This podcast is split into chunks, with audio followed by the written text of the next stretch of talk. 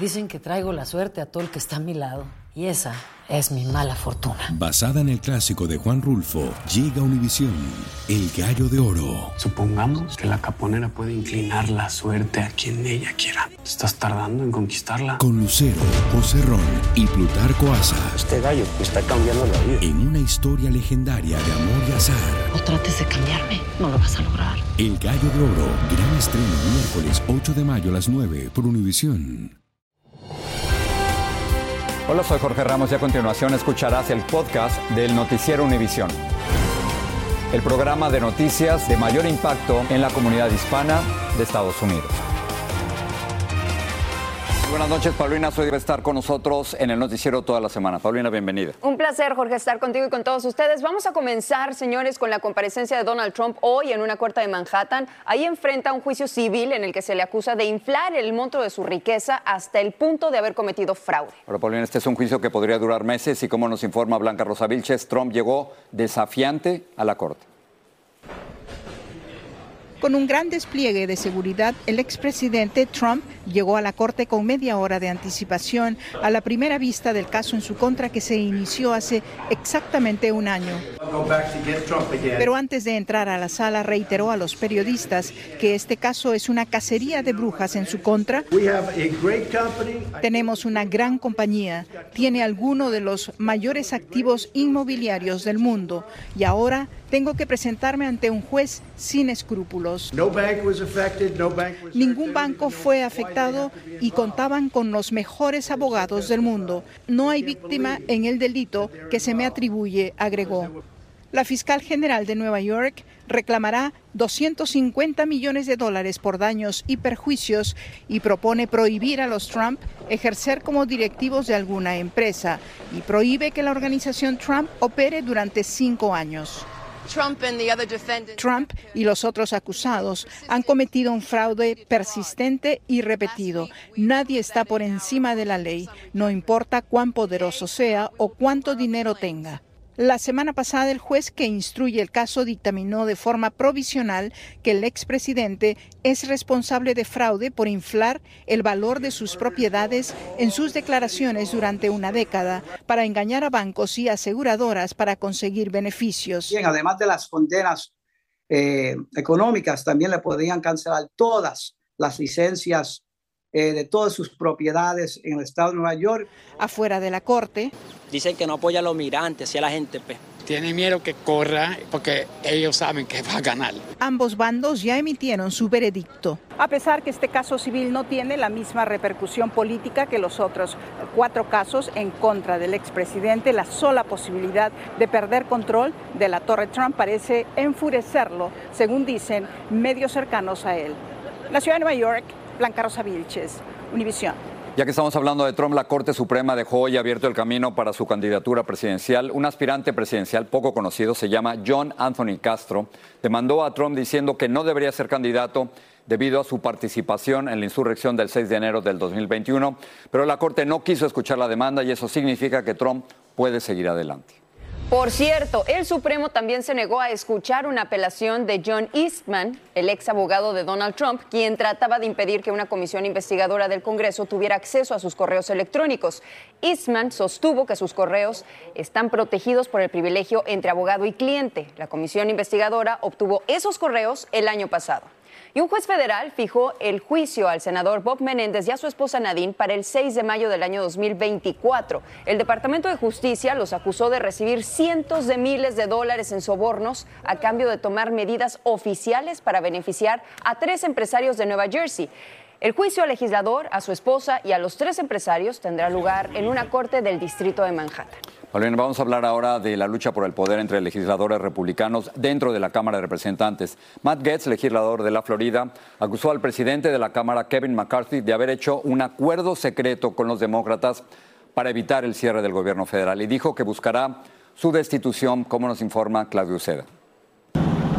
Se evitó el cierre del gobierno, pero la presidencia de Kevin McCarthy en la Cámara de Representantes cuelga de un hilo.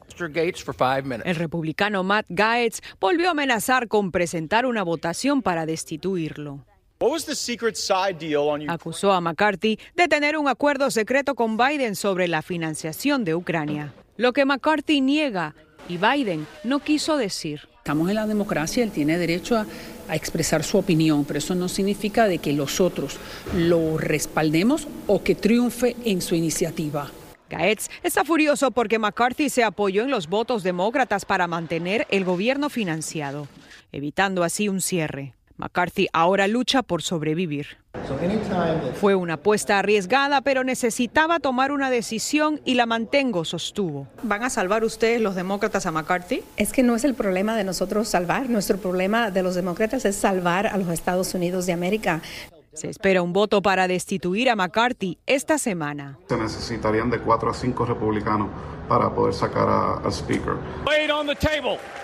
Lo aprobado por el Congreso solo financia el gobierno por 45 días y no incluye la financiación adicional a Ucrania, un punto de fricción entre los republicanos. Informes indican que Biden planea llamar a aliados para asegurarles que el apoyo a Ucrania continuará. Y el drama salpicó a los demócratas porque uno de ellos es investigado por la policía del Capitolio porque activó una falsa alarma, lo que obligó a una evacuación. El demócrata de Nueva York, Jamal Bowman, se ve en esta foto.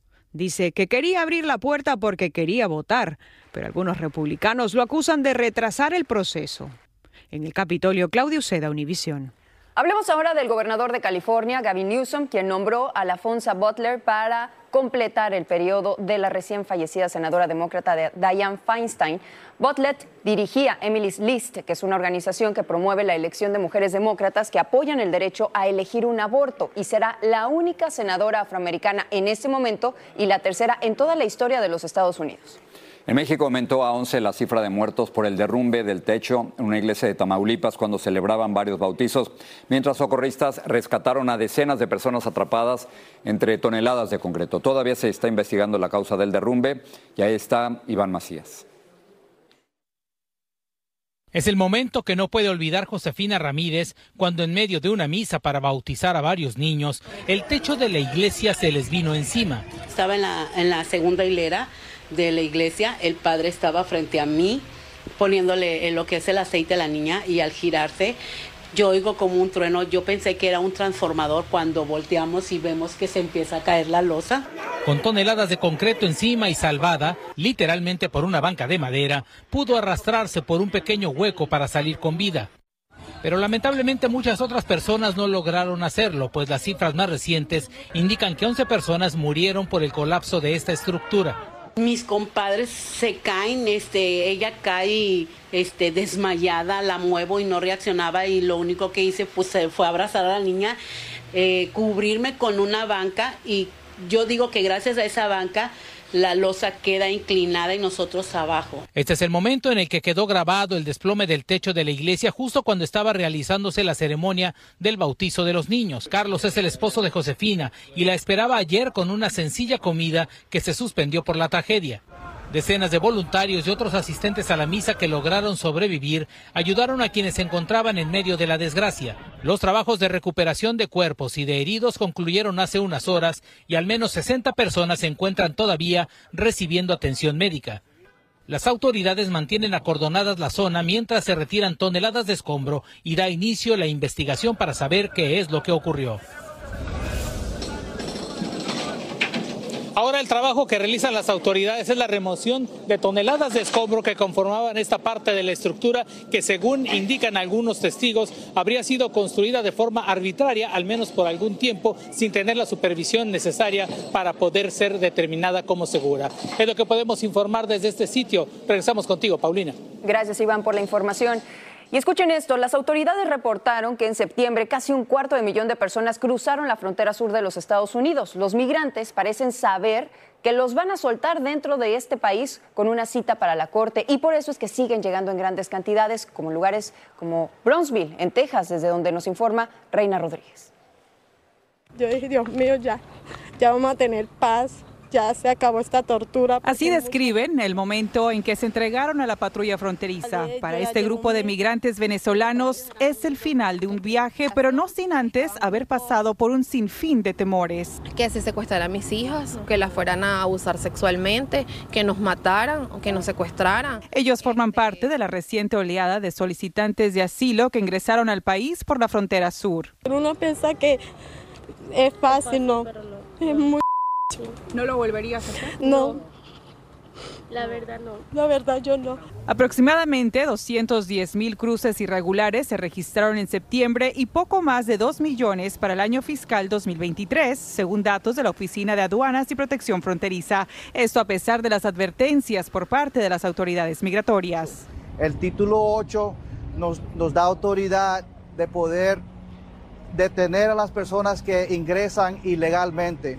De los sectores con más aprehensiones están El Paso del Río, el Valle del Río Grande en Texas, Tucson, Arizona y San Diego, California.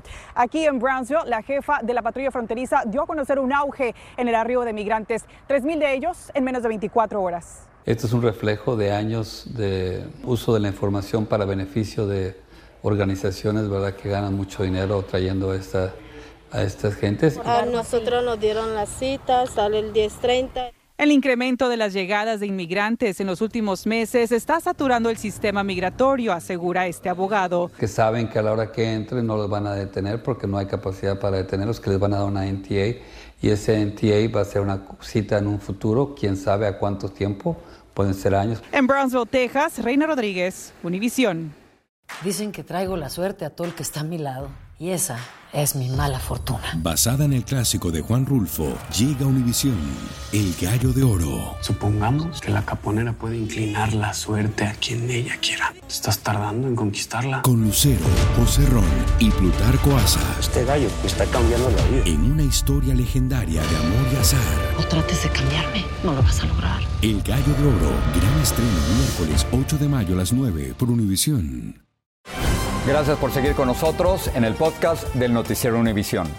En Missouri recapturaron a un preso que se fugó de una cárcel el fin de semana. Se llama Jonathan Odell. Está acusado de planear disparar en contra de inmigrantes indocumentados. Odell se escapó de prisión el viernes en la noche con otro recluso que terminó entregándose. Seguimos con las noticias. Decenas de agentes de Nueva York están buscando intensamente a una niña de nueve años de edad desaparecida durante un día de picnic con su familia en un parque de la ciudad. Esta chiquita se llama Charlotte Sena y desapareció cuando montaba bicicleta y se teme que haya sido secuestrada. La están buscando por aire con drones y por tierra con perros sabuesos entre los seis acres de ese parque. Y Vilma Tarazona nos tiene todos los detalles. El FBI se unió a decenas de agentes y equipos de rescate en la búsqueda desesperada de la pequeña Charlotte Sena, de nueve años de edad, que desapareció misteriosamente en el Parque Estatal de Nueva York, Moore State, 50 millas al norte de Albany.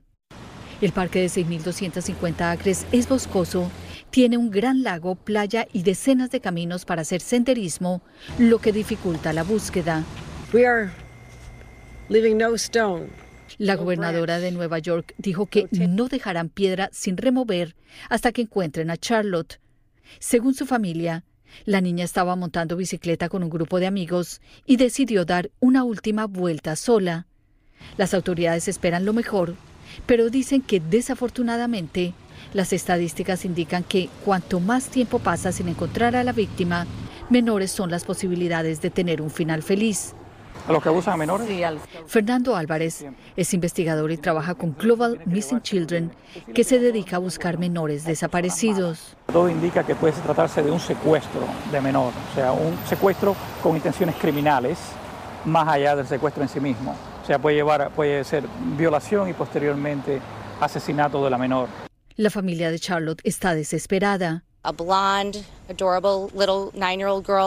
Piden ayuda a la comunidad para que dé información. Si tú fueras uno de los investigadores que está en el caso, ¿qué estarías buscando en este momento?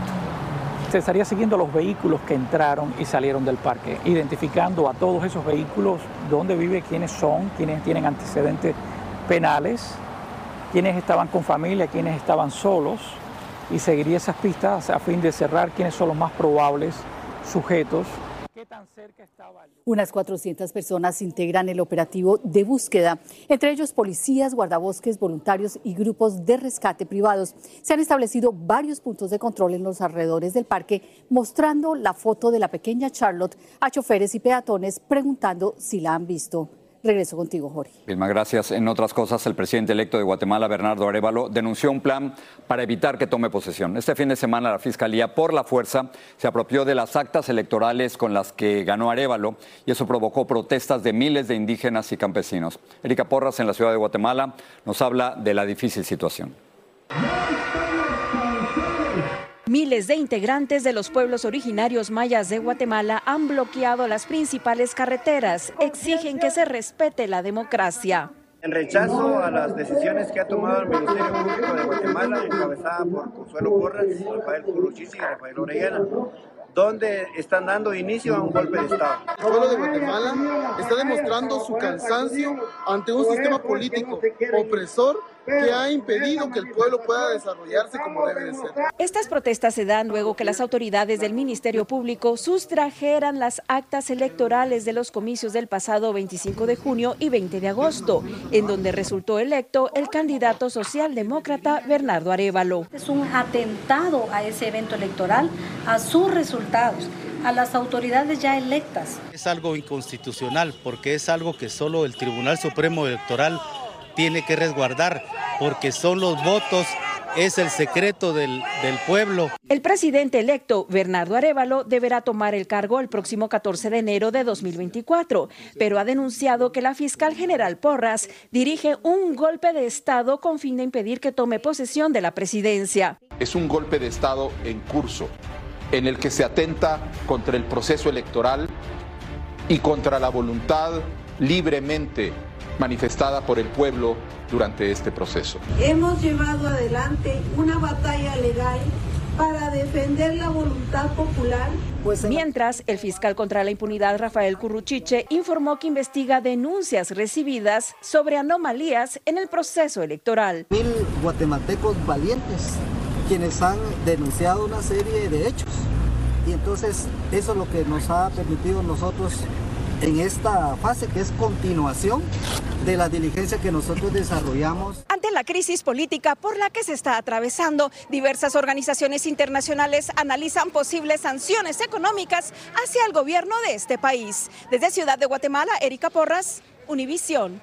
Hablemos ahora de Nicolás Petro, el hijo del presidente colombiano Gustavo Petro, quien insistió en su inocencia de las acusaciones que se le hacen por enriquecimiento ilícito y lavado de activos, pero además reiteró que la fiscalía lo había utilizado y criticó que se filtraran a, las, a la prensa las declaraciones suyas a principio de agosto. En esas declaraciones, el joven Petro hablaba del financiamiento irregular de la campaña presidencial de su papá.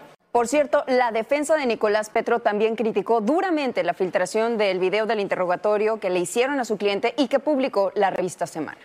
Pavel, quien es el hijo de Yevgeny Prigozhin, heredó los bienes de su padre y el control del grupo paramilitar Wagner, según versiones no oficiales de la prensa rusa. Las versiones dicen que Pavel, de 25 años, quiere cobrar unos 800 millones de dólares que el Ministerio de Defensa ruso le debía a su padre. Prigozhin murió en un accidente de aviación en agosto, después de que en junio protagonizó un breve levantamiento. Seguimos con las noticias, Jorge, porque el Premio Nobel de Medicina de este año se lo está llevando nada más y nada menos que los creadores de la innovadora vacuna contra el COVID. El jurado de la Academia Sueca otorgó este lunes el premio a los científicos Katalin Karikó y Drew Weissman por incorporar a esta vacuna el ARN mensajero. Hay que, hay que recordar que Pfizer y Moderna fueron las primeras en usar este método. Y hablando de buenas noticias, sigue la fiebre del Powerball y el premio acumulado de esta noche ya está superando Increíble. los mil millones de dólares. En la historia de esta lotería, Indiana es el estado donde más veces han ganado, con 39 aciertos, seguido de Missouri con 31. Y en los estados donde hay más hispanos, en la Florida lleva la delantera con 16 ganadores, lo sigue en Arizona con 14 y California con 13. Y precisamente Luis Mejid está en California con, Paulina, la fórmula para ganar. Vamos a anotar. Otra vez esta noche la suerte decidirá si alguien se lleva más de mil millones de dólares a casa. Es el cuarto premio más grande en la historia. Ahí está. Y Naún Guerrero cree que él puede ser el próximo multimillonario. Wow, en otras partes han ganado y pues, puede ser que esa probabilidad sea mía. Las probabilidades son astronómicamente bajas, pero ganar no es imposible. En realidad hay una forma de jugar que prácticamente garantiza el éxito. Fíjate que a veces eh, uso las, uh, las fechas de mis hijos. Esa no es la forma. A diferencia de rifas o sorteos, ganar el Powerball no depende de cuánta gente juegue, sino de quién tenga la combinación de números correcta. En total hay más de 292 millones de combinaciones posibles. Para ganar simplemente hay que comprarlas todas. A 2 dólares cada boleto, estamos hablando de invertir casi 585 millones de dólares. Vamos a suponer que usted tiene 585 millones de dólares bajo el colchón o que lo puede reunir con algunos amigos para comprar todas las combinaciones posibles. Invertir 585 millones para ganar mil millones suena bien.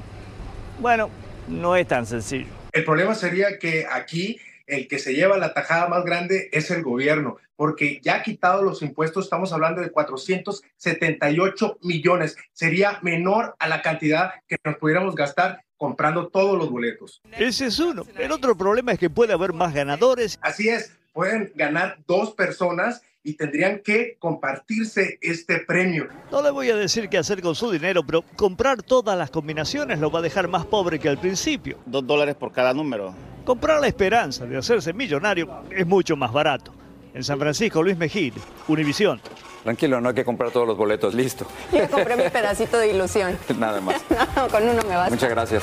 Buenas Hasta noches. mañana.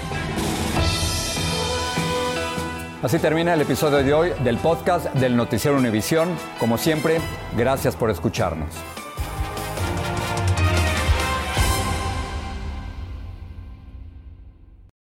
Lucero junto a José Ron protagonizan El Gallo de Oro. Gran estreno miércoles 8 de mayo a las 9 por Univisión. Y de las mejores.